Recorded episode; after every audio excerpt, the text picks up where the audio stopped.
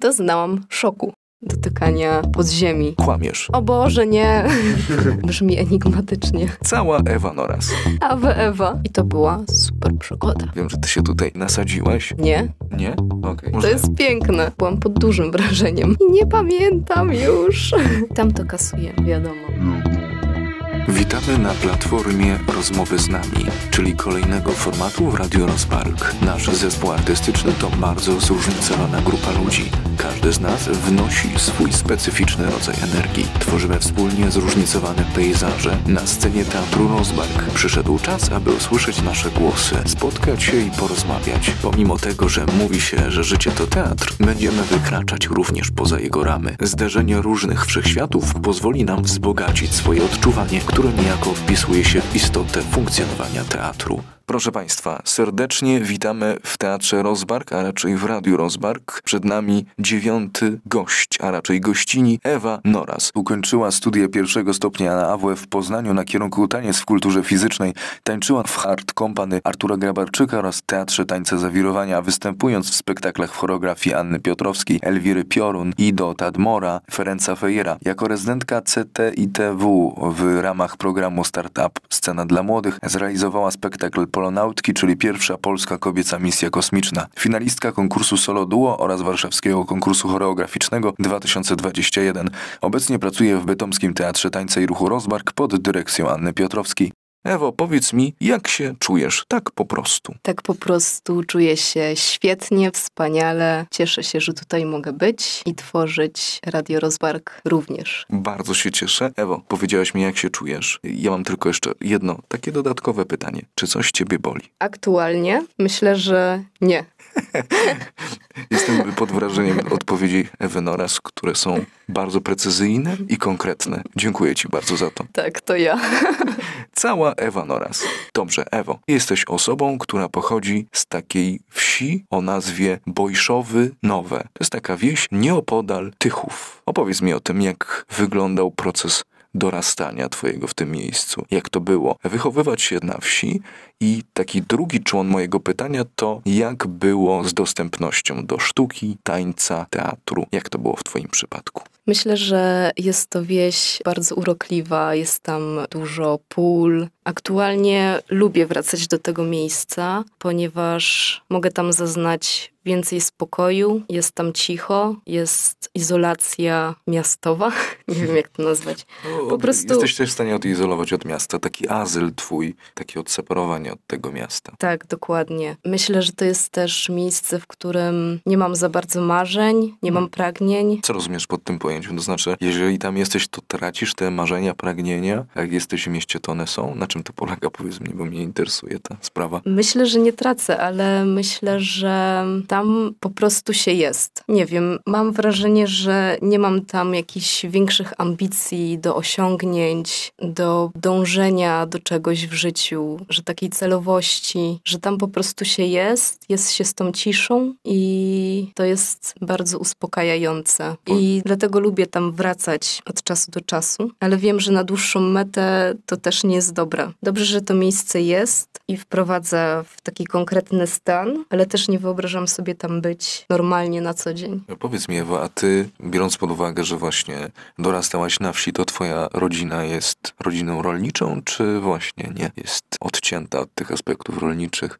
A po prostu mieszka na wsi. Nie jesteśmy rodziną rolniczą. Pamiętam, że za dzieciaka mieliśmy zwierzęta typu kury, gęsi, chyba nawet indyki. Koty zawsze były, pies był, ale nie tak stricte rolniczo. Powiedz mi teraz o tych aspektach związanych z tą dostępnością, bo rozumiem, że duże przestrzenie, wolność, spokój, natura, czy jak to można nazwać, jakiś rodzaj izolacji względem miasta, to powiedz mi o takiej trudności pewnie, która się z tym związała. To znaczy ta dostępność do różnych aktywności poza, bym powiedział, tą wolnością i szkołą, na czym polegała? Czy były miejsca, gdzie można było się rozwijać artystycznie po prostu? To znaczy tak, właśnie ja bardzo doceniam to miejsce za tą dzikość, którą mi daje i dawało w dzieciństwie. Natomiast jeżeli chodzi o kwestie rozwojowe, w zasadzie jej nie było. Czyli po prostu nie ma żadnych możliwości w tym miejscu, dlatego musiałaś się zdecydować na to, żeby tych możliwości szukać gdzieś indziej. I gdzie to było? Myślę, że z początku ja sama nie poszukiwałam poszukiwałam tych możliwości rozwoju. Czuję, że trochę byłam taka zamknięta w klatce. Właśnie ciekawe, że to jest wolność, mówi się o wolności, a jednak są pewne ograniczenia, jeżeli o to chodzi. Myślę, że jeżeli chodzi o ten aspekt artystyczny, wydarzył się absolutnie przypadkowo w moim życiu za sprawą WF-istki, która była tancerką i którą właśnie przypadkowo spotkałam w szkole, która po prostu wciągnęła mnie w swój świat, uwierzyła we mnie, zaczęło się to wszystko odkrywać na nowo. To znaczy, że ona zaszczepiła w tobie ten aspekt taneczny, czy ty wcześniej chciałaś tańczyć i wiedziałaś, że będziesz chciała tańczyć, tylko nie spotkałaś odpowiedniej osoby, która mogłaby ciebie ukierunkować w tym aspekcie? Ja jestem wręcz praktycznie przekonana, że gdybym ją nie spotkała na swojej drodze, prawdopodobnie nigdy bym nie tańczyła. Nie mogę tego powiedzieć oczywiście w stu procentach, ale myślę, że to by się po prostu nie wydarzyło. Przypadki chodzą po mnie i myślę, że to był najpiękniejszy przypadek w moim życiu, za mhm. który jestem bardzo, bardzo wdzięczna. Dobrze, to powiedz mi, a na czym polegała ta, powiedziałaś, docenienie, stworzenie pewnych możliwości rozwoju tanecznego? To znaczy ona uczyła ciebie tańca, a później jakoś umożliwiła ci powiedziała, gdzie masz iść dalej z tą informacją? Jak to wyglądało? To było tak, że jak przyszłam do gimnazjum, w tym samym momencie pojawiła się też nowa włofistka, Dominika Cybulska-Musz, która była tancerką, uczyła w szkole w Tychach i gdzieś tam starała się wprowadzić swój świat na zajęcia WF-u. I przyznam się, że to ona zobaczyła, że coś jednak mogę i że coś może ze mnie być, więc zaprosiła mnie do swojej szkoły. Niestety w tamtym czasie było to dla mnie niemożliwe i dopiero będąc już w liceum, po roku w zasadzie nie tańcząc w ogóle, to znaczy w drugiej klasie liceum bardzo za tym zaczęłam tęsknić. To była już świadoma moja decyzja, że chcę pójść do jej szkoły, że chcę się rozwijać i chcę to robić. Opowiedz mi o tym procesie bycia w tej szkole, to znaczy już uczestniczenia w tych zajęciach. Powiedz mi, z czym się borykałaś, co cię może zaskoczyło, albo co wyniosłaś wtedy z tamtego czasu? Myślę, że będąc w liceum, to już była moja świadoma decyzja, że chcę się w tym obszarze poruszać. I nadarzyła się taka okazja, żeby jeździć, być i to robić. Myślę, że to nie było trudne. Myślę, że to było piękne, wspaniałe. To był bardzo dobry czas, który też był wymagający pod względem pogodzenia szkoły zwykłej, a tańcem, bo nagle zrobił się to bardzo duży obszar czasowy. Mieliśmy tam zajęcia bodajże 5 czy 6 razy w tygodniu, co nie było łatwe do pogodzenia, ale to był bardzo dla mnie taki otwierający i że w końcu coś miałam. W końcu miałam tę pasję, w końcu się czymś zainteresowałam bardziej, nie wiem, Myślę, że po prostu to było przepiękne. Powiedz mi, co to były za zajęcia? To znaczy, to była jakaś konkretna technika, czy po prostu to był ruch? Co to było i z czym się to wiązało? To był taniec jazzowy. Dodatkowo była tam klasyka, akrobatyka i tyle ale też były warsztaty organizowane z osobami spoza, ale też w obszarze jazz może bardziej współczesny. Wiesz co, bo teraz wyłania się dla mnie pewien obraz tego, co ty robiłaś, a powiedz mi, czy w twojej rodzinie był ktoś, kto zajmował się tańcem? Absolutnie nie.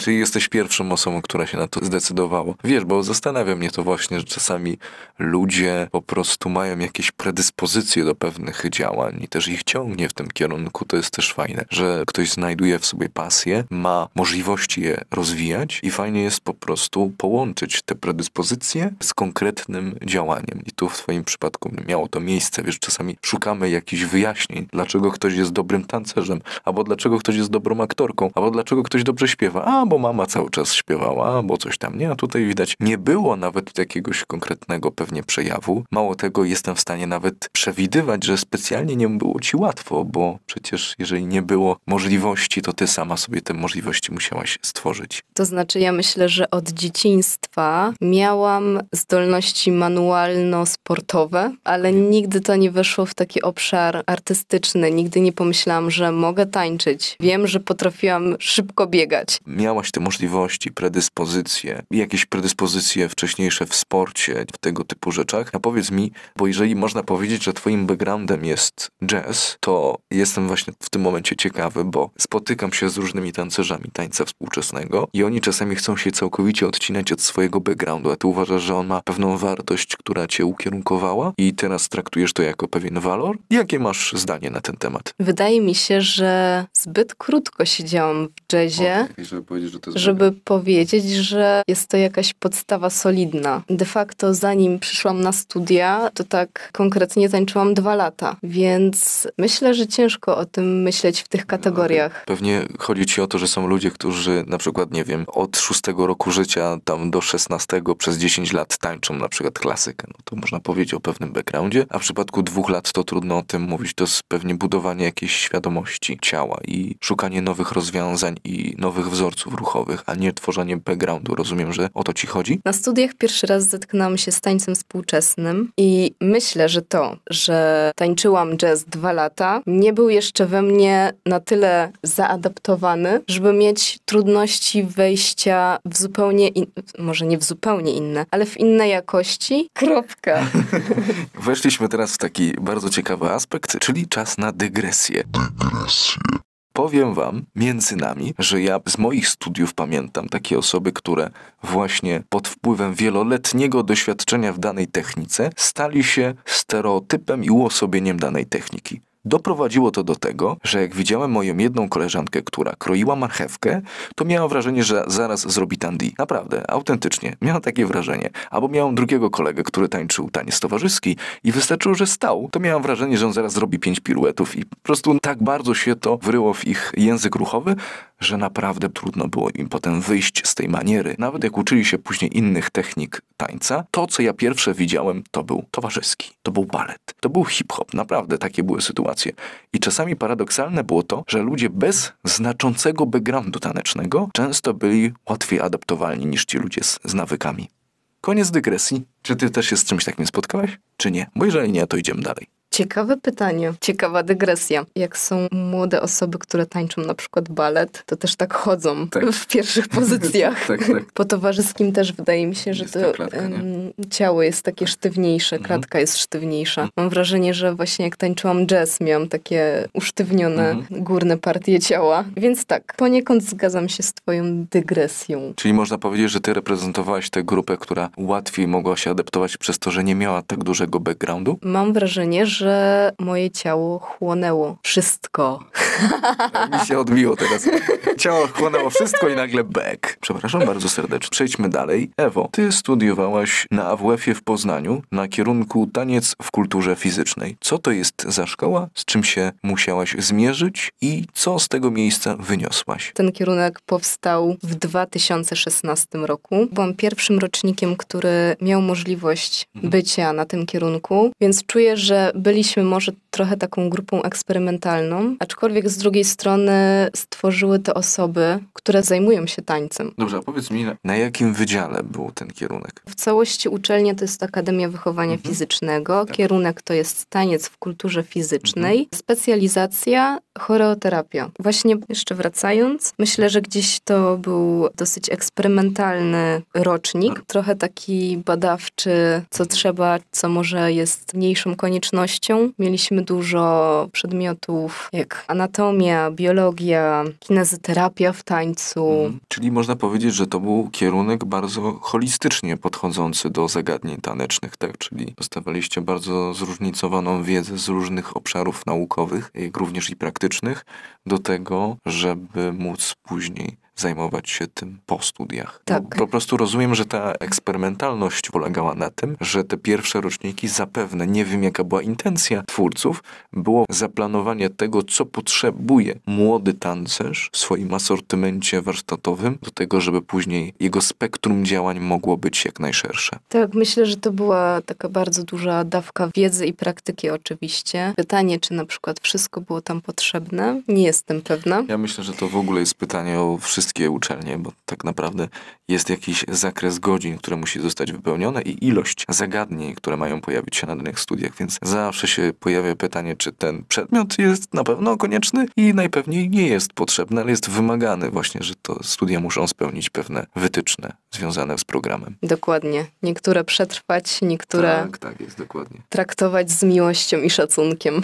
Dokładnie. Powiedz mi, to były jednolite magisterskie? To był licencjat zakończony w sumie trzema dyplomami, Okej. pracą licencjacką. Magisterka wydaje mi się, że już jest na tym kierunku, z tego co słyszałam, ale w momencie, kiedy ja kończyłam te studia, nie było jeszcze takiej możliwości. No to jest bardzo częste zjawisko, które dotyka nowe kierunki, że nie Mhm. zawsze one się zaczynają jednolitymi studiami magisterskimi, tylko właśnie studia licencjackie się wtedy otwierają i pewnie aspekt formalny muszą być spełnione, żeby otworzyć kierunek, że można ukończyć je z tytułem magistra. Dobrze, Ja jeszcze dodam, że właśnie pod względem praktyki tanecznej było tam bardzo szeroki wachlarz ruchowy, bo począwszy właśnie od tańca współczesnego, improwizacji, był też taniec fizyczny, ludowy, karate, pokalistenikę. Myślę, że jest to taki bardzo szeroki wachlarz jakości pracy z ciałem, który na pewno jest wartościowy. Tu jest właśnie takie podejście, już jak wcześniej wspomniałem, holistyczne do różnych aspektów związanych z ruchem. Czy uważasz, że to jest dobra metoda, czy właśnie powinno się na tego typu studiach ukierunkować je w taki sposób, żeby docierać indywidualnie do każdego studenta?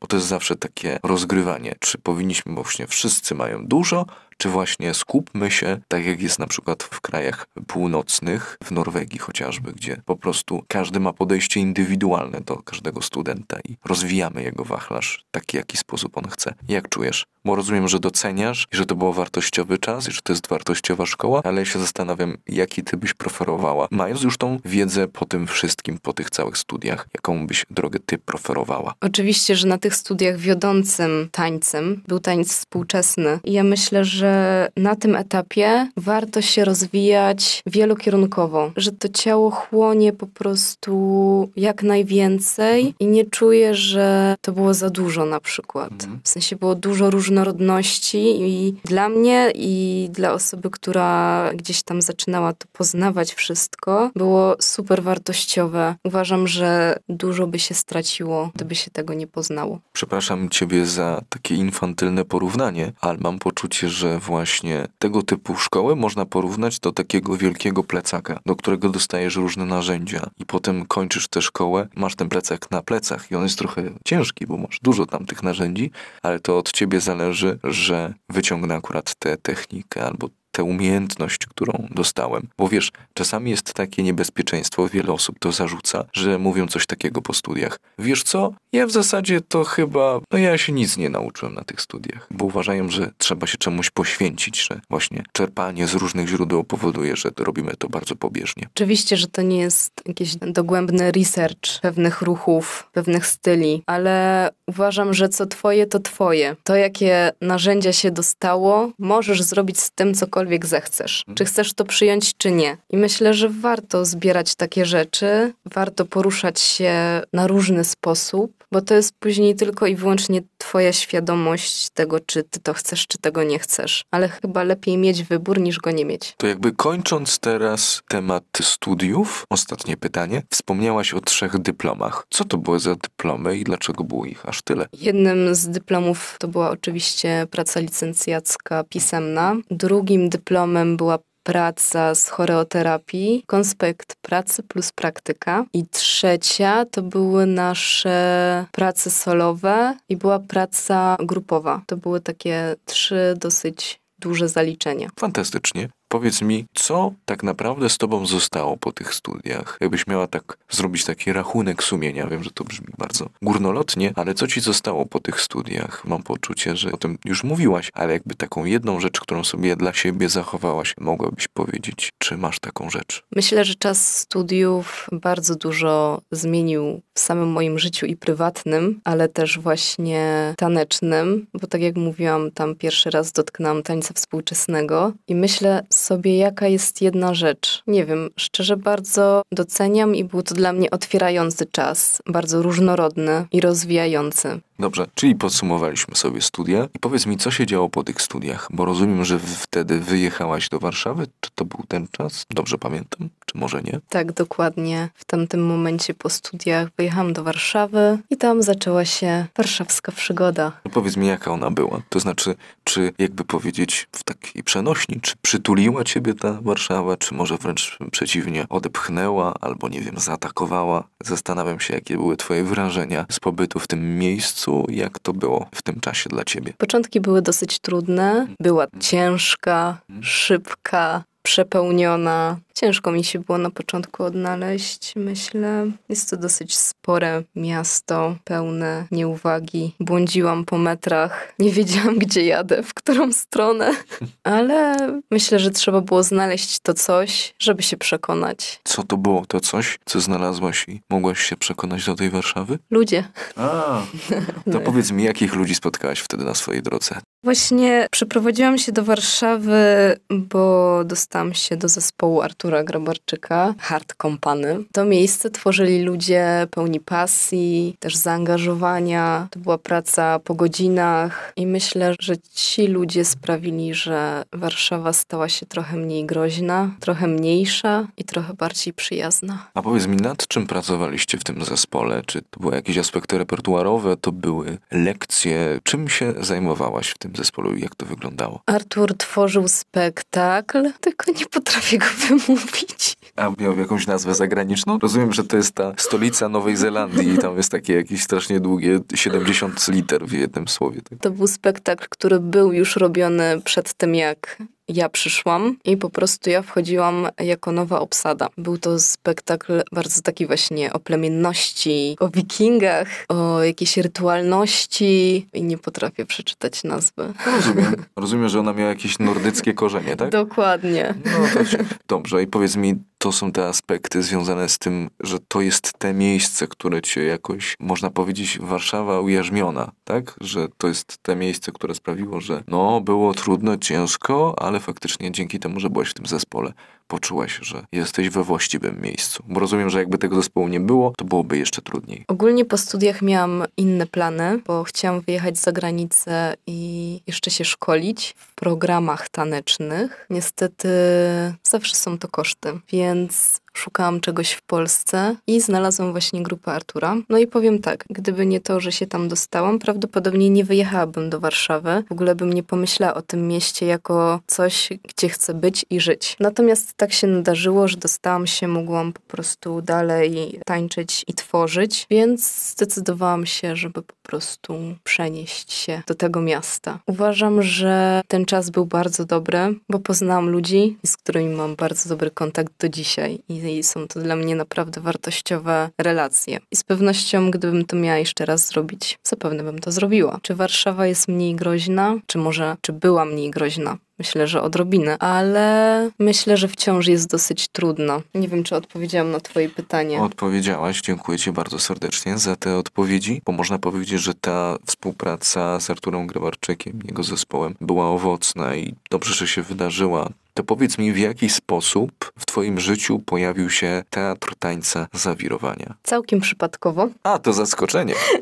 Zostałam polecona do jednego spektaklu i to się wydarzyło. Poprzez polecenie przez drugą osobę poznałam Elwirę, która dała mi możliwość bycia w jej produkcji i tak to się wszystko zaczęło. A co to była za produkcja? To był spektakl Lilith, który też powstał wcześniej i byłam jako kolejna obsada, więc też de facto tego researchu już nie było. Choreografie już powstały. Ta kreacja postaci też już była, więc ja po prostu weszłam w ten świat na tyle, na ile mogłam i na tyle, ile to czułam co działo się z twoim ciałem, jak adaptowało się twoje ciało w spektaklu Lilith Elwiry. Jak ty, można powiedzieć, rozczytywałaś ten ruch? Czy było tobie łatwo, prosto? Czy może to było gdzieś twoim przeciwieństwem, a może było to wyzwaniem? Myślę, że to był ciekawy proces, o tyle, że pracowaliśmy na konkretnej postaci, więc kreacja tego ruchu wężowego, kreacja ruchu, jakkolwiek to może infantylnie zabrzmieć, ale jakiegoś wiedźmowego, połamanego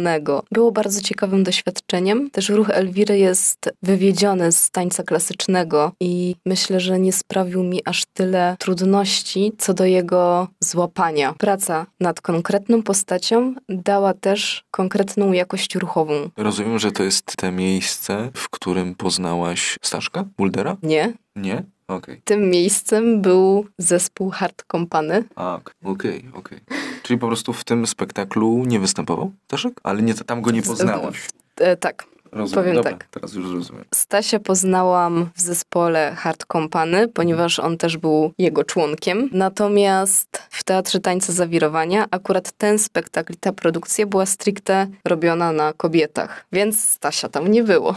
No tak, brzmi to logicznie. tak. Jeszcze może ja uściślę, dlaczego wspominam Staszka Buldera, dlatego, że on jest jednym z tancerzy, którzy występowali w spektaklu Policzalni Teatru Rosmark w Bytomiu, więc później będziemy jeszcze na ten temat rozmawiać. Dokładnie. Dobrze, czyli wyjaśniliśmy sobie nieścisłości.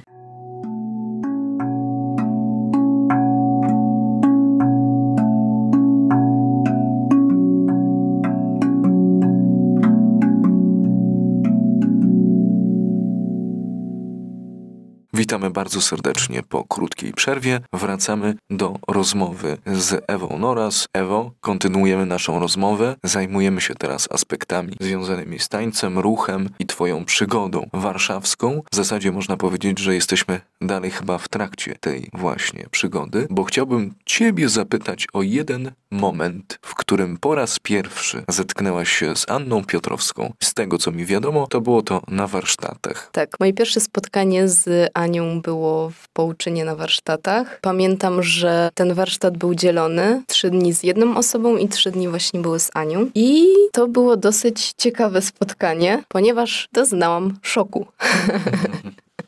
szoku ruchowego. Wszystko, czego się uczyłam, tam było wszystko inaczej. To był ruch odwrócony dla mnie, czyli tam, gdzie normalnie poszłoby moje ciało, u Ani szło w zupełnie innym kierunku. Dlatego to było dla mnie ciekawe spotkanie, aczkolwiek trochę byłam załamana. Bardzo doceniam. A powiedz mi, te zetknięcie z zupełnie innym, powiedziałbym, kodeksem ruchowym wzbudzało, rozumiem, jakiś rodzaj frustracji, ale czy powodowało, że stałaś się od tego momentu trochę zafascynowana tym ruchem, czy właśnie, oj nie, w tym momencie chcę iść jak najdalej od tego typu zjawisk? No, ciekawie mnie wtedy, w tamtym czasie, jak to wyglądało u ciebie? Dla mnie to było ciekawe zetknięcie z zupełnie czymś innym, co dostałam dotychczas i myślę, że też to było zbyt krótkie spotkanie. To była kwestia jednego dnia. Niestety ja już później musiałam wyjeżdżać z Połczyna. Akurat tak się wydarzyło i na pewno widzisz, pamiętam to do teraz, więc coś zostało. A powiedz mi, czy ty przed zetknięciem się z Anną Piotrowską miałaś kontakt z Teatrem Rozbark? To znaczy widziałaś jakiś spektakl, czy nie?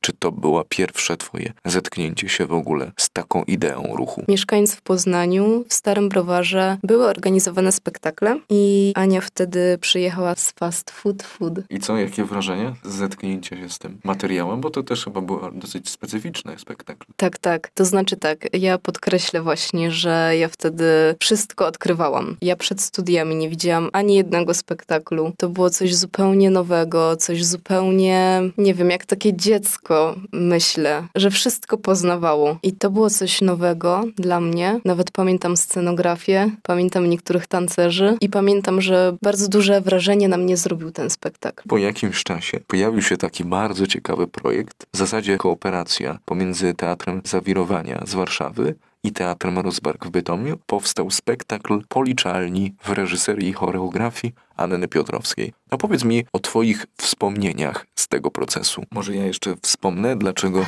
mówiliśmy, przepraszam, wiem, że Ty się tutaj nasadziłaś, że to był pierwszy moment, kiedy wcześniej, jak rozmawialiśmy, wspomnieliśmy o Staszku Bulderze, dlatego że razem z nim w tej kooperacji braliście udział w tym spektaklu. Więc jakby chciałem uściślić, dlaczego wspominaliśmy Staszka. Tak, tak, dokładnie. Moje wrażenia. Byłam pod dużym wrażeniem w ogóle pracy nad spektaklem, ale też, jeśli mam być szczera, największe wrażenie zrobiło na mnie sposób podejścia i nie wiem, jakiegoś takiego ludzkiego spojrzenia na drugą osobę. Brzmi enigmatycznie. Okej, okay, spróbuję wyjaśnić. Czułam, że Ania cieszy się z tego, że to właśnie my tutaj jesteśmy, ja i Stanisław, i to, że to właśnie ona z nami pracuje. Bo zazwyczaj niestety spotykałam się z podejściem, że jeżeli nie chcesz, to znajdziemy kogoś innego, nie ma problemu. Że to nie ma znaczenia, czy to ty jesteś, czy to będzie ktoś inny. I pamiętam, że to było takie pierwsze dla mnie podejście, że super, że to jesteś ty. I super, że to mogę z tobą właśnie pracować. I to było dla mnie najbardziej szokujące. W sensie najbardziej jakieś takie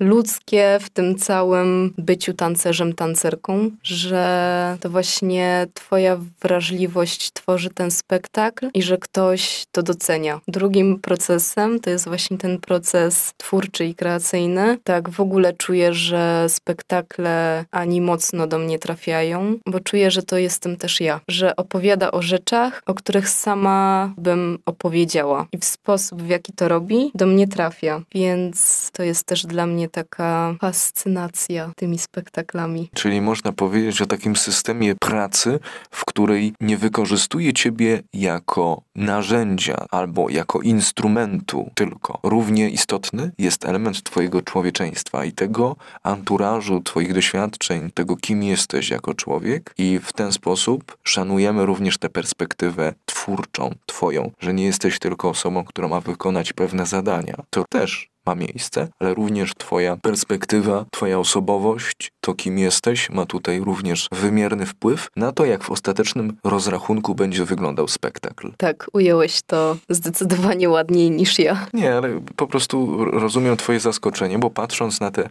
projekty, w których brałaś udział wcześniej, gdzie mówisz, że to w większości były, albo w jakiejś części projekty, w których brałaś udział jako osoba z drugiej obsady, albo że już ten proces kiedyś się odbył i ty tylko wchodzisz niejako, wykonujesz swoje zadania. A tutaj faktycznie kreacyjnie można powiedzieć, że to był twój pierwszy taki proces kreacyjny, kreacyjny. Wiesz o co chodzi? Myślę zdecydowanie, że nie pierwszy, bo to nie była tylko jedna produkcja, na przykład z Teatrem Tańce Zawirowania mm. i też myślę, że w przeciągu tych lat w Warszawie nie pracowałam tylko z nimi, ale jest to poczucie, że jeśli nie ty, to ktoś inny i to nie mhm. ma znaczenia. Rozumiem. A powiedz mi, bo mówisz o tych spektaklach, w których procesy były głębsze niż można by było powiedzieć. Przychodzę, wykonuję roboty i wychodzę. To opowiedz mi o tych różnicach, bo rozumiem, że to jest ta różnica, o której mówisz, czyli podejścia do ciebie jako człowieka i że ty jesteś istotna, ale próbuję złapać esencję tego, co to znaczy podejść do drugiego człowieka w taki sposób ludzki. Czym się to przejawia, o, Twoim zdaniem? Ja myślę, że już trochę odpowiedziałeś na to pytanie, że to właśnie nie jest takie instrumentalne podejście, że okej, okay, ty to wykonasz, ty to zrobisz, tylko właśnie spojrzenie na to, jakie ty masz możliwości i po prostu wykorzystanie tych możliwości. Tak, ja myślę, że po prostu to jest kwestia widzę cię i słyszę cię, a nie kwestia zrób mi to zrób mi tamto. Czyli chcesz powiedzieć, widzę cię, słyszę cię, czyli dostrzegam twoje potrzeby również? Myślę, że tak. Chociaż ja nie wiem, czy mam jakieś szczególne potrzeby.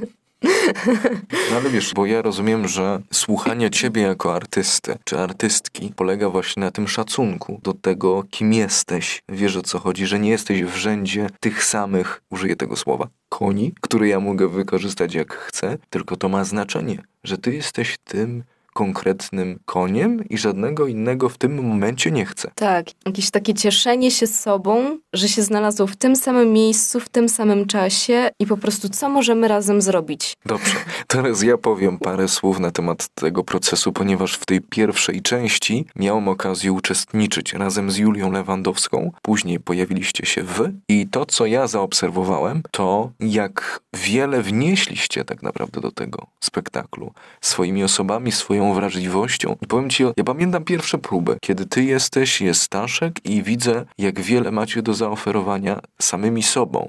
Był, pamiętam, pewien taki dystans tego, że czuć było, że jesteśmy trochę z innych miejsc, ale miałem poczucie, że jednak w tym procesie powstała pewna synergia tego, że wszyscy siebie nawzajem szanujemy, co pokazuje później ten aspekt spektaklu, który zrobił tak ogromne wrażenie, bo powiedzmy sobie szczerze, odbił się dużym echem i w środowisku, i na pewno nagrody, które otrzymał, również miały na to wpływ, więc to powstało. I to jest też ciekawy przykład tego, że czasami niezwykle odświeżające jest spotkać nowych ludzi na swojej drodze. Nawet jeżeli pracujemy w instytucji, gdzie jest ustalony zespół, to zawsze warto szukać nowych osób, ale ja rozumiem, co ty chcesz powiedzieć na temat tego, że Anna Piotrowska doskonale wiedziała, z kim chce pracować. I to ma też ogromne znaczenie, że ta selekcja odbywa się na wielu etapach i na wielu płaszczyznach tego, co jest dla mnie istotne i co czuję. I wiem, że to odbywa się najczęściej na temacie jakiejś wymiennej energii i znalezienia takiego właśnie wspólnej fascynacji, o, ja bym to tak nazwał, więc ja to rozumiem. Natomiast zastanawia mnie, co ty sobie, że tak powiem,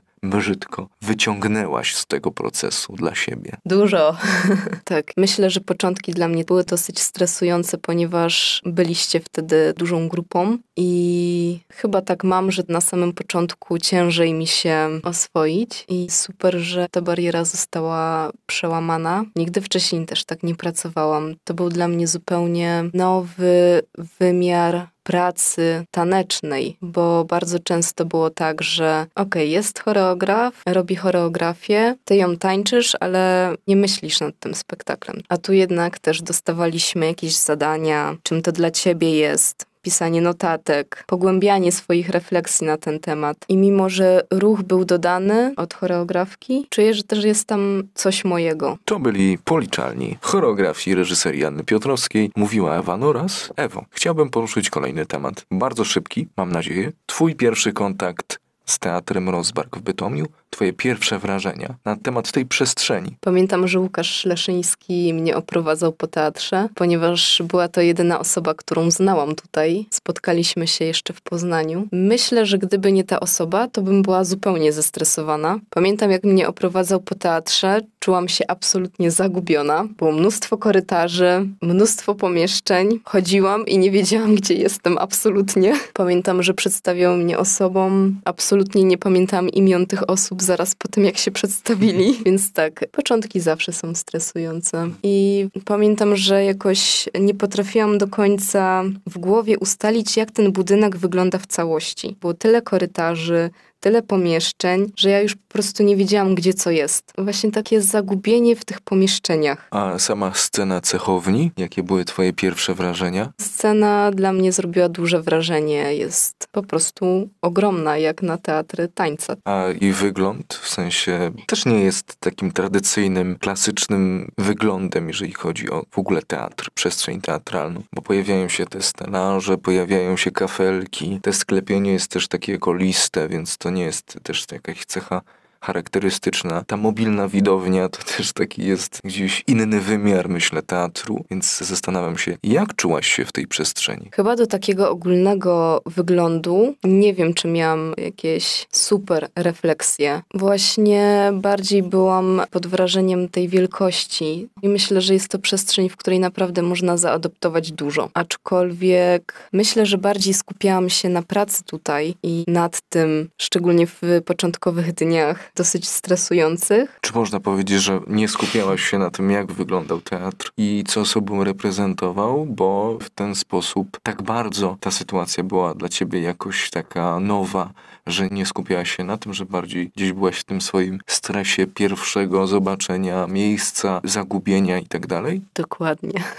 Dzięki Danielu. Proszę bardzo. Wywiad z Ewą.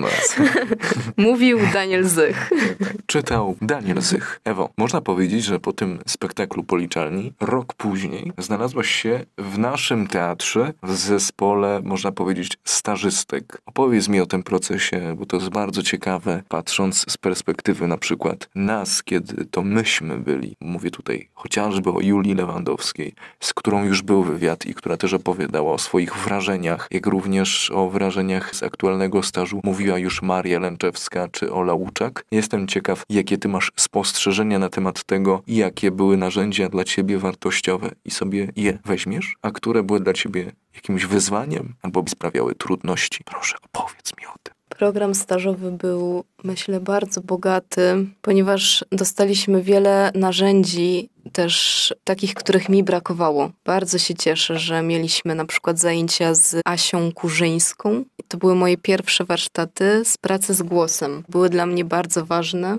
i myślę, że tego właśnie chciałam. To była technika Linklater. Tak, tak, dokładnie. Kolejnymi zajęciami były techniki Graham, ponieważ ostatni raz te zajęcia miałam na studiach. I fantastyczne dla mnie było zobaczenie, jak ruch i ciało zmieniło się na przestrzeni lat w tej samej technice. I to było dla mnie bardzo ciekawe. Dużo dały mi też zajęcia oddechowe. Myślę, że wtedy byłam najbardziej dotleniona ever. Te zajęcia miały szeroki wachlarz różnych rzeczy, bo właśnie i zajęcia głosowe, i zajęcia oddechowe, i techniki Graham, i filozofię ciała. I nie pamiętam już.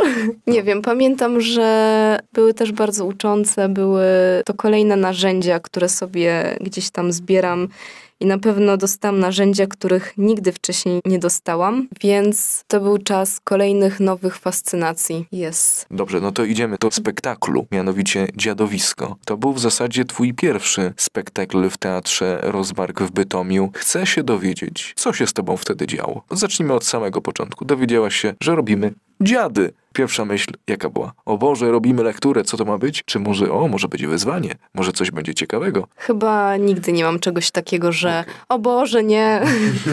Tylko nie dziady. Nie, nienawidzę tego. Adam Mickiewicz, nie. Nie, nie, nie, nie, nie. Nie. Ja się zawsze cieszę, że coś robimy. Lubię to robić, kocham to robić. Dlaczego mam reagować, że nie chcę? Bo w tym spektaklu po raz pierwszy chyba pojawiło się słowo w twoim wykonaniu, przynajmniej tutaj w teatrze, więc to mogło mogło być jakieś wyzwanie, mogłabyś powiedzieć, że jakiś taki dyskomfort mógł się pojawić. No właśnie, powiem ci tak, po pierwsze, i po tych warsztatach, o mhm. których wspomniałam wcześniej, i przez to, że Julia Lewandowska pracowała jednak z nami nad głosem, myślę, że dostałam już takie narzędzia, żeby jednak uruchomić w sobie ten głos na scenie. Że to już nie było tak demoniczne, jak było to kiedyś. I na przykład przy policzalnych, wracając, był tekst. I jestem jedną z osób, bo jest jeszcze Aleksji, który nie mówi tekstu. Pamiętam, że dla mnie wtedy to było przerażające, ponieważ Wtedy jeszcze nie miałam tych narzędzi, absolutnie żadnych. Dlatego się na to nie zdecydowałam, żeby mówić na scenie. Dziadowisko było pierwszym spektaklem, który dostarczył mi tych narzędzi i tak jak mówię, że ta demoniczność tego gdzieś prysła, no, że już nie było to tak bardzo... Poza zasięgiem. Poza zasięgiem, dokładnie. Twoich możliwości i tego warsztatu, których masz, i ich narzędzi, które posiadasz. Dokładnie, mhm. bo ja zawsze chciałam mówić na scenie. Chciałam tego dotknąć, a nigdy nie miałam okazji, żeby to zrobić. Nie dostałam narzędzi, dlatego tego nie chciałam robić. Ale dzięki temu, że te narzędzia się pojawiły, już nie miałam z tym takiego problemu. No i też co innego, kiedy mówi się w większości w grupie, myślę, że też jest dużo łatwiej, żeby tą barierę przełamać. No bo trzeba powiedzieć, że ty byłaś członkinią ptactwa, to znaczy chóru i mówiliście ze sceny właśnie teksty churalne, więc to pewnie taka odpowiedzialność za te słowo rozpływa się na całej grupie, przez co można czuć się swobodniej, myślę, w tym wszystkim, niż wiesz, stajesz na scenie, mówisz monolog. To pewnie jest bardziej stresujące, zresztą powiedzmy sobie szczerze, w policzalnych tam tekst pojawiał się właśnie w monologach w większości przypadków, więc to pewnie byłoby ogromne wyzwanie, biorąc pod uwagę twoją, moim zdaniem, bardzo szlachetne podejście do słowa. To znaczy nie wykorzystuję narzędzi, których nie mam, albo nie próbuję robić i pracować w zakresach, które są poza moją kompetencją. Ja to jestem w stanie zrozumieć, jestem w stanie to docenić nawet, bo wiesz, są tacy ludzie, którzy mają to w nosie. Po prostu, dobra, ja nie śpiewam, będę śpiewał, nie mówię, to będę mówił, nie tańczę, będę tańczył. I to też ma swoją szlachetność, bo wiesz, czasami ktoś ma takie potrzeby i to się jednak czasami kończy dobrze. To wcale nie oznacza, że musi być tragedia. Ale rozumiem też twoją perspektywę w tym wypadku, więc też ją szanuję. A powiedz mi... To znaczy, hmm? właśnie nawiązując, hmm? myślę, że osoby, które mają zdecydowanie większą odwagę, potrafią wychodzić z takimi rzeczami, że nie tańczę, ale zatańczę że nie śpiewam, ale w sumie zaśpiewam. Ja jednak lubię mieć coś, wolę mieć coś i pracować nad tym czymś i czuję, że też jest jednak łatwiej, jeżeli masz już te narzędzia i możesz nimi jakkolwiek operować, niż tak jak nie masz nic i po prostu cokolwiek. Nie wiem, czy rozumiesz. Rozumiem i paradoksalnie zgadzam się. Powiem ci jeszcze jedną rzecz, Ewo. Mianowicie jeszcze wracając do dziadowiska, to tam się też pojawił arcytrudny problem, bo oprócz tego, że na scenie pojawiał się tekst, co jest raczej zjawiskiem znanym, lubianym. Pojawił się również taniec. Też jest to zjawisko znane i lubiane. Tylko teraz wyobraźmy sobie łączenie tych dwóch rzeczy. To już nie jest takie znane i to już nie jest takie proste. Mało tego, pamiętajmy, że dziady Mickiewicza są napisane wierszem, więc pewne zasady wiersza również się tutaj pojawiają. Czyli już mamy po prostu kombo, kombo mombo do kwadratu. Można powiedzieć, że ten spektakl w pewnym sensie był uosobieniem łączenia teatru dramatycznego z teatrem tańca co też jest zjawiskiem moim zdaniem unikalnym. Opowiedz mi o tej trudności łączenia mówienia i grania. No właśnie, trochę ci powiedziałam wcześniej, że mhm. aż tak skomplikowane to nie było przy dziadowisku. I właśnie to, że ten ciężar tego tekstu rozkładał się na osoby, już przestało to być tak straszne, a w zasadzie przestało być straszne po prostu. A sama trudność ruchu z głosem. Nie wiem, lubię wyzwania. Mhm. Myślę, że pierwszym takim wyzwaniem byli policzalni, gdzie faktycznie jesteśmy w ciągłym ruchu, ciągle się ruszamy i to jest fantastyczne. I miałam takie, czy można więcej? I się okazało, że można. I czemu nie sięgać po to więcej? Jestem ciekawa, co jeszcze może być jeszcze więcej i jeszcze więcej. Można, to jest piękne. Można tańczyć, mówić, śpiewać i jeszcze żonglować, myślę. to jest kolejny etap. To już będzie dopiero łączenie wszystkich. Jeździć na rolkach. Tak, tak. Myślę, że to był duży okres przygotowawczy przy dziadowisku, jednak trwał dwa miesiące bodajże. Ja absolutnie jestem przyzwyczajona do maksymalnej pracy miesięcznej, ponieważ zazwyczaj jest to taki okres, w którym dostaje się dofinansowanie, to jest praca miesięczna i jest koniec. Często też na przykład już nie są później grane te spektakle. Dwa miesiące jednak było dużo i w tym okresie naprawdę można było wyćwiczyć to i to równocześnie. Myślę, że ciężej się wraca, ale właśnie to jest też to rozłożenie siły przy spektaklach, że raz ja powiem głośniej, raz kolejna osoba powie głośniej i nie muszę ciągle być na tym samym poziomie energetycznym, energetycznym ale tu mówię tylko o głosie. To, co dla mnie jest bardzo unikalne w tym spektaklu, to jest również obecność oprócz słowa tańca, tekstu, śpiewu to również obecność zespołu pieśni tańca Śląsk. Powiedz mi, jak to jest móc współpracować również z takim zespołem w takim spektaklu, w takiej obsadzie, no bo trzeba powiedzieć, że to jest obsada dosyć bogata, że faktycznie to jest taki spektakl, gdzie można się poczuć malutkim trybikiem w jakiejś większej maszynie. Jestem ciekaw, jaka jest twoja refleksja na ten temat. Chyba nie myślę o tym w ten sposób, że jesteśmy trybikami. Ja myślę, że jest to właśnie fantastyczne, że dziewczyny ze Śląska są, że ubogacają ten spektakl. Tak naprawdę większość scen jest osobnych też. No i jest to super ciekawe, gdzie cała scena jest zajęta ludźmi, że zazwyczaj to ty musisz wypełnić. Jeżeli, je, tak, że to ty musisz wypełnić tą przestrzeń, bo jest tak ogromna, że musisz robić dwa razy większe ruchy, żeby to miało sens. A tam, no jesteś taka mała, pomniejszona, ale to jest też super, że jest nagle tyle osób, tyle się dzieje. Piłki są jeszcze, są właśnie kolorowe stroje, tu się kręcą, tam ktoś coś innego robi, tam jest słowo i z perspektywy mojej jest to super doświadczenie. To, co mówisz jeszcze o tym aspekcie pracy dwumiesięcznej, bo mało tego, że myśmy pracowali dwa miesiące, ale my po skończonym procesie tak naprawdę zagraliśmy z 10 razy w bardzo krótkim czasie. I to też jest chyba możliwe nowa perspektywa, czy nie? Oprócz tego, że istnieje pewien proces, który się odbywa w ramach prób, to jest też możliwość rozwoju pewnej myśli, postaci w obrębie wielu grań, bo tak naprawdę w teatrze proces nie kończy się powstawania spektaklu podczas premiery, tylko on trwa właśnie wtedy, przynajmniej takie jest moje zdanie, że spektakle się tworzą pod wpływem wielu grań. Myśmy to zaobserwowali chociażby w propagandzie ucieleśnienie, gdzie graliśmy to wiele razy, bo mało tego była długa przerwa i dopiero wtedy ten spektakl, myślę, wybrzmiał tak, jak miał na początku, bo do pewnych rzeczy po prostu potrzeba czasu. Zgadzam się z Tobą. Wydaje mi się, że z każdym graniem spektakl jest zupełnie inaczej osadzony. Może nie, że zupełnie inaczej. Energia spektaklu zostaje bardzo podobna, ale ruch się osadza, że życie już jest inne. że to jest dalej materia żywa, pewien kształt już jest nadany, pewien rodzaj energii, ale w obrębie tego dalej pojawiają się nowe zagadnienia, nowe nowe rzeczy, które można eksplorować. Tak, to jest zawsze nieustanne, jak w życiu. Dobrze, myślę, że raczej większość rzeczy, które chciałem usłyszeć od ciebie na temat dziadowiska, były. Dobrze. Right. Parabababa. W zasadzie można powiedzieć, że zataczamy klamrę. Dlaczego?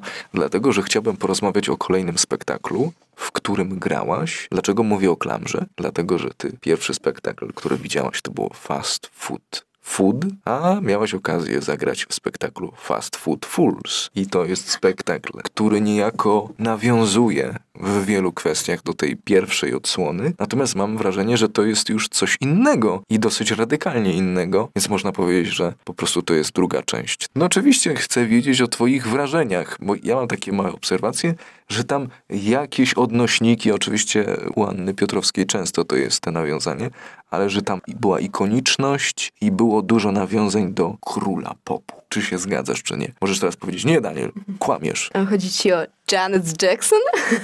Janet Jackson? Jak to było grać Janet Jackson? Jak to było grać? Powiem tak, no wydaje mi się, że moja postać dosyć późno wyszła na światło dzienne, że Ania miała wcześniej zupełnie inne propozycje dla mnie, tylko niestety chyba za bardzo się nie odnalazłam w tych propozycjach, dlatego szukała dalej. Co? Wyszedł Michael Jackson. Z Michaelem Jacksonem wcześniej za specjalnie nie miałam po drodze. To znaczy, nie interesowałam się nim, po prostu. Więc może ten research nie był na poziomie jego życiorysu. Myślę, że bardziej researchowałam sam jego ruch, samo to, jak wyglądały jego koncerty. A szczerze, najbardziej fascynowali mnie w tym ludzie, widownia, ponieważ oglądając te koncerty, naprawdę bardzo zabawnie, też bardzo tragiczne to było dla mnie. Oglądanie widowni, która zachowuje się naprawdę jak dzicz. Po prostu ludzie mdleją na jego koncercie. To było coś takiego, Matko Boska. Awe Ewa. Mhm. Jak do tego doszło? Że ludzie wywyższają do takiego stopnia drugą osobę, że ta osoba, wydaje mi się, że przez to nie ma życia do końca. To było dla mnie. Znaczy, wtedy się śmiałam z tego, ale generalnie jest to dosyć tragiczne. Dobrze. Wiesz co, ja mogę tylko powiedzieć o swojej jakiejś refleksji tego, co widziałem. Wiesz, czasami są tacy ludzie, którzy są tak zafascynowani daną postacią, że robią w jakimś sensie pewien rodzaj, to się nazywa impressions. To znaczy, przebierają się za nią, tańczą i faktycznie widziałem mnóstwo osób, które robiły to fantastycznie. I trzeba powiedzieć, że w przypadku oglądania ciebie w tej roli miałem podobne poczucie, że ty całe życie byłaś z Michaelem i teraz próbujesz po prostu nam tutaj to przedstawić. Co bardzo w tym momencie jest mylące, bo okazuje się, że jest odwrotnie. To nigdy nie była postać, która mnie jakoś szczególnie fascynowała. Dopiero jak zaczęłam oglądać go trochę więcej, albo w ogóle go zacząć oglądać, nabrałam szacunku do jego postaci i naprawdę jego koncerty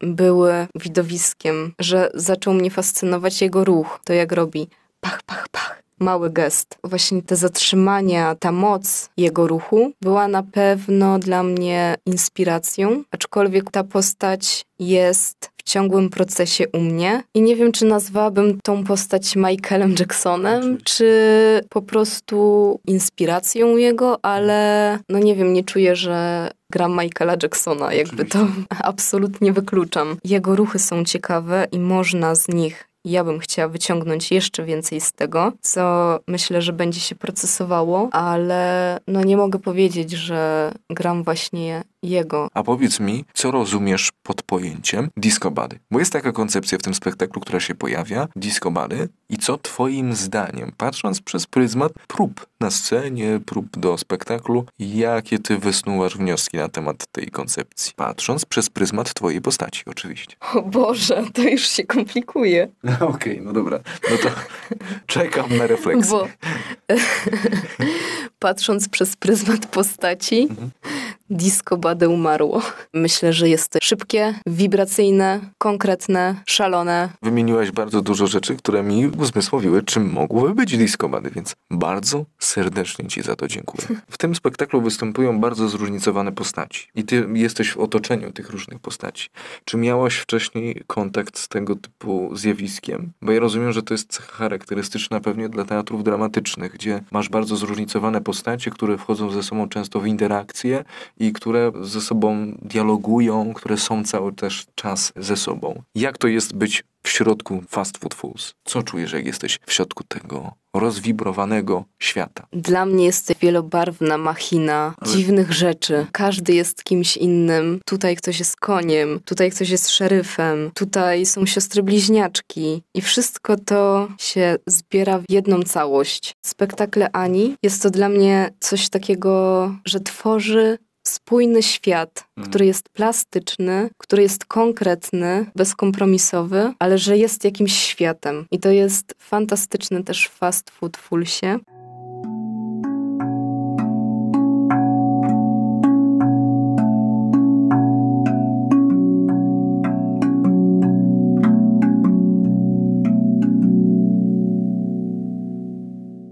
Wracamy po 25 tysiącach latach. Jest z nami Rozmawiamy o... Już stworzyliśmy nowy język sobie na tę potrzebę. Nie, no wracamy tutaj do Teatru Rozmark, program Rozmowy z nami. Witam ponownie wszystkich słuchaczy. Kolejny temat, który wysnułem z Twoich odpowiedzi dotyczy aktorstwa i Twojej fascynacji aktorstwem. To znaczy, do pewnego momentu fascynowały Cię teatry tańca stricte, a w pewnym momencie poczułaś niedosyt i szukałaś ukojenia w teatrze dramatycznym. Jestem ciekaw, jakie masz wnioski z tych obserwacji tego teatru dramatycznego, co tam było i co jest, co ciebie fascynuje. W pewnym momencie spektakle taneczne przestały być satysfakcjonujące dla mnie, ponieważ czegoś mi ciągle brakowało. I myślę, że tym elementem było stworzenie konkretnego świata, że to, jak ktoś technicznie dobrze zatańczy, wydaje mi się, że już tyle razy widziałam pięknego ruchu, że przestało mnie to już na tyle interesować, żeby dalej w to iść. Dlatego zaczęłam bardziej wychodzić poza, to znaczy chodzić na spektakle dramatyczne, które dla mnie już miały zbudowany konkretny świat, w który wchodzisz lub nie wchodzisz, ale czuć tam konkret i czuć konkret tego, co się chce przedstawić co mhm. się chce powiedzieć. Oczywiście na pewno nie we wszystkich, ale te, co widziałam, ogólnie raczej wybrzmiewał temat i treść. Dlatego fascynacja aktorstwem. Nie wiem, czy powiedziałabym, że to jest fascynacja aktorstwem, a raczej fascynacja stwarzania pewnych światów i pewnych kreacji, które właśnie zabrakło mi w takich przedstawieniach stricte tanecznych. I tak jak przed chwilą ci opowiadałam, że ostatnio oglądając Dimitrisa Papajano. Myślę, że jego świat był też tak skonstruowany, że na prostych narzędziach, może to nie są właśnie proste narzędzia, ale na jakimś takim minimalizmie stworzył coś naprawdę przepięknego, stworzył świat, który mnie absolutnie wciągnął. I myślę, że tego poszukuję, tych światów. Mówiliśmy o tym aspekcie dwudzielności, jeżeli chodzi o kreację ruchu, że w przypadku właśnie Anny Piotrowskiej sama metoda pracy ruchowej niejako już na zewnątrz konstruuje pewną postać. Ja już ja widzę pewną postaciowość w tym ruchu, a są tacy choreografowie czy ludzie zajmujący się tańcem, gdzie ten aspekt tylko fizyczny jest podstawą ekspresji na zewnątrz. Nic tam nie ma głębiej, nie ma szerzej, tylko jest ten aspekt. Mówiliśmy również sobie o tym, że to nie jest wcale źle, że tak się dzieje, bo każdy wybiera swoją drogę, ale faktycznie, że te marzenie, czy może ta inspiracja, którą masz w teatrze, jest realizowana przez Annę Piotrowską. Absolutnie się zgodzę.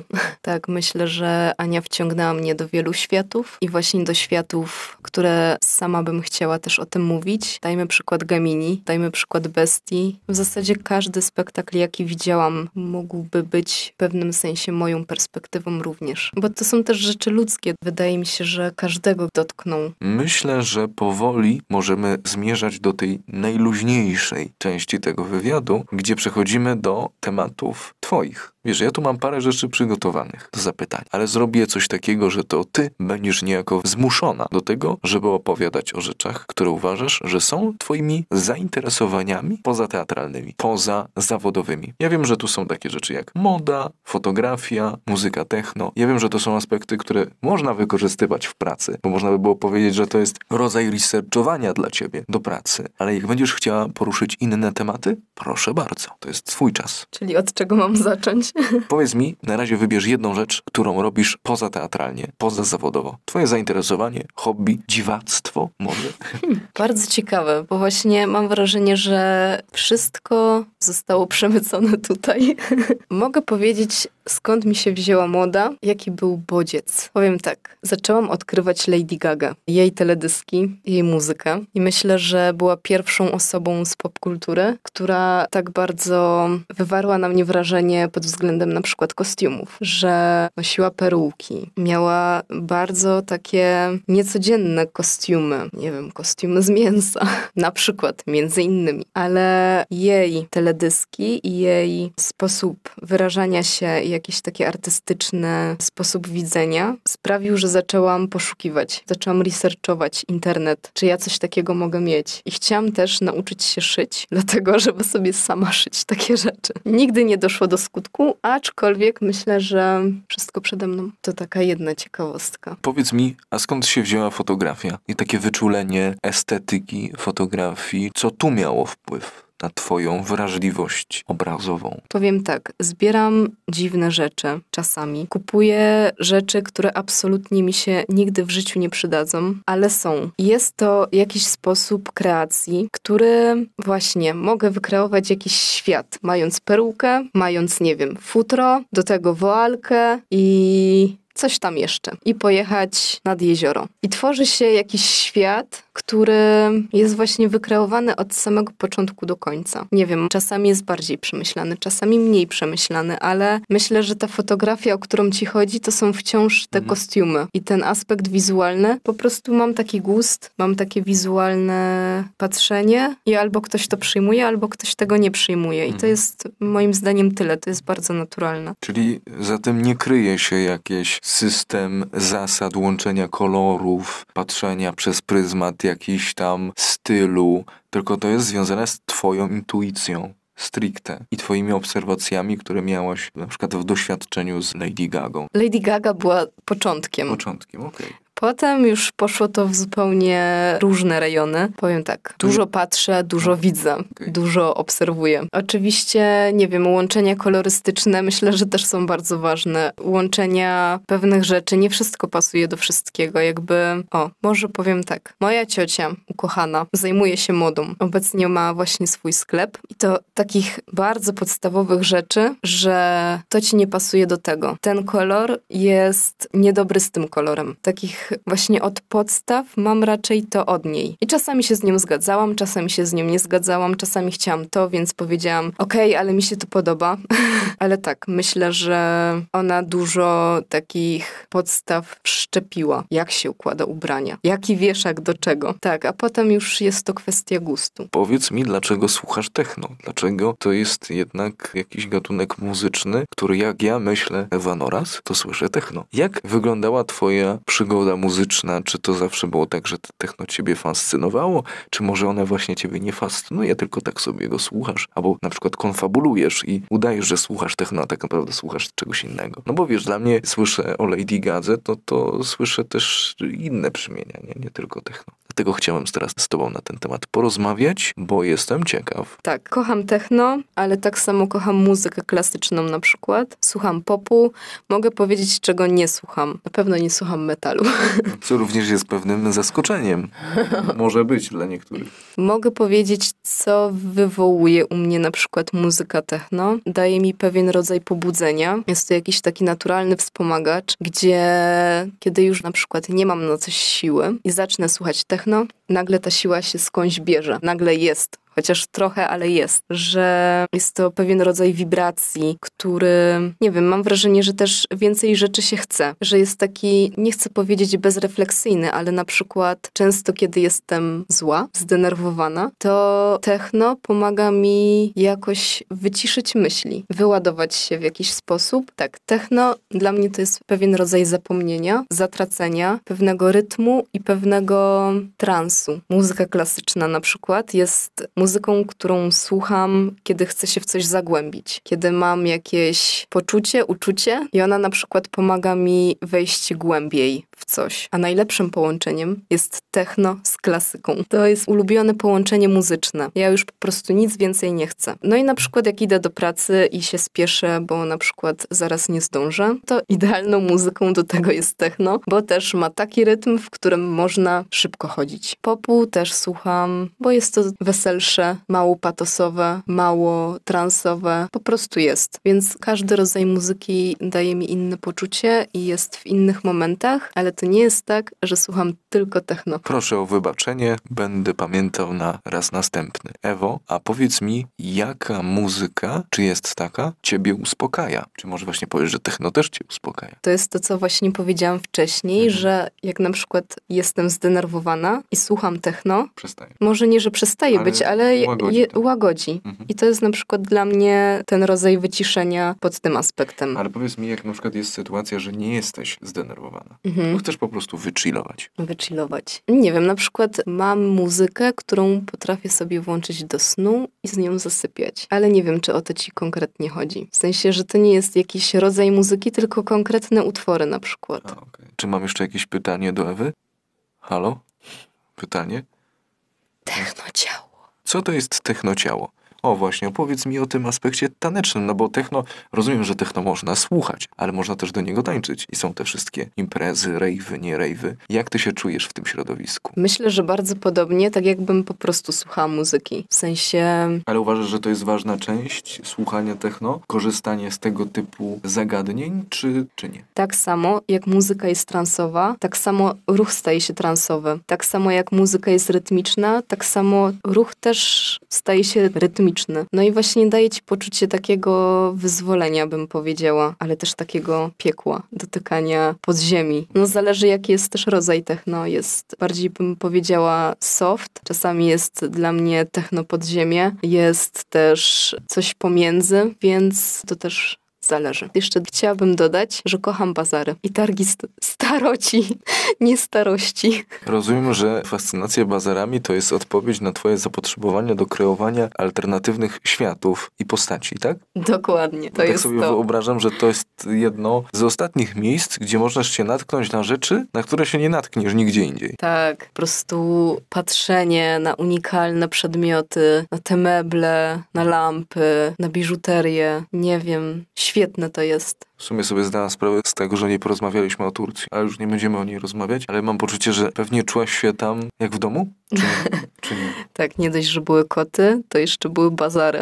Tak. No i taniec wiadomo. Bardzo Ci dziękuję za tę rozmowę, bo pokazałaś mi pewne aspekty swojej osobowości i tego, kim jesteś, dużo klarowniej. Bo wiesz, my mamy poczucie czasami pryzmat tego, jak postrzegamy daną osobę, bardzo w wątły sposób. Mam poczucie, że ten wywiad uzmysłowił mi Twój patrzenie na świat i mogłem zrozumieć trochę, jak myślisz. Bo pomimo tego, że znamy się już no, chyba z dwa lata, gdzieś tam widzieliśmy się i mam pewne zdanie, to to jest niesamowite, że im bardziej Cię poznaję, tym więcej widzę tych przestrzeni, które dla mnie były zatarte i wydawało mi się, że jest tak, a jest trochę inaczej. Więc za to Ci bardzo serdecznie dziękuję. Naszą gościnią była Ewa Noras w programie Rozmowy z nami, Radio Rozmark. Dziękujemy wszystkim naszym słuchaczom. Do usłyszenia w kolejnych odcinkach. Słuchajcie nas, oceniajcie, mówcie, co Wam się podoba, co nie. Bądźcie zdrowi. Na te święta wszystkiego najlepszego. Szczęśliwego nowego roku. Życzy Daniel Zych. Awe Ewa. I Awe Ewa. Bardzo Tobie, Danielu, dziękuję. Jesteś niesamowitą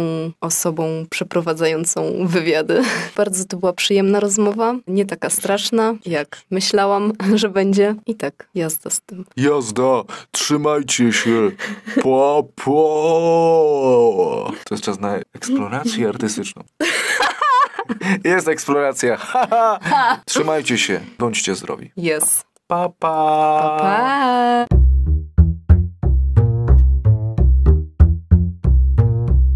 Do zobaczenia na bazarze.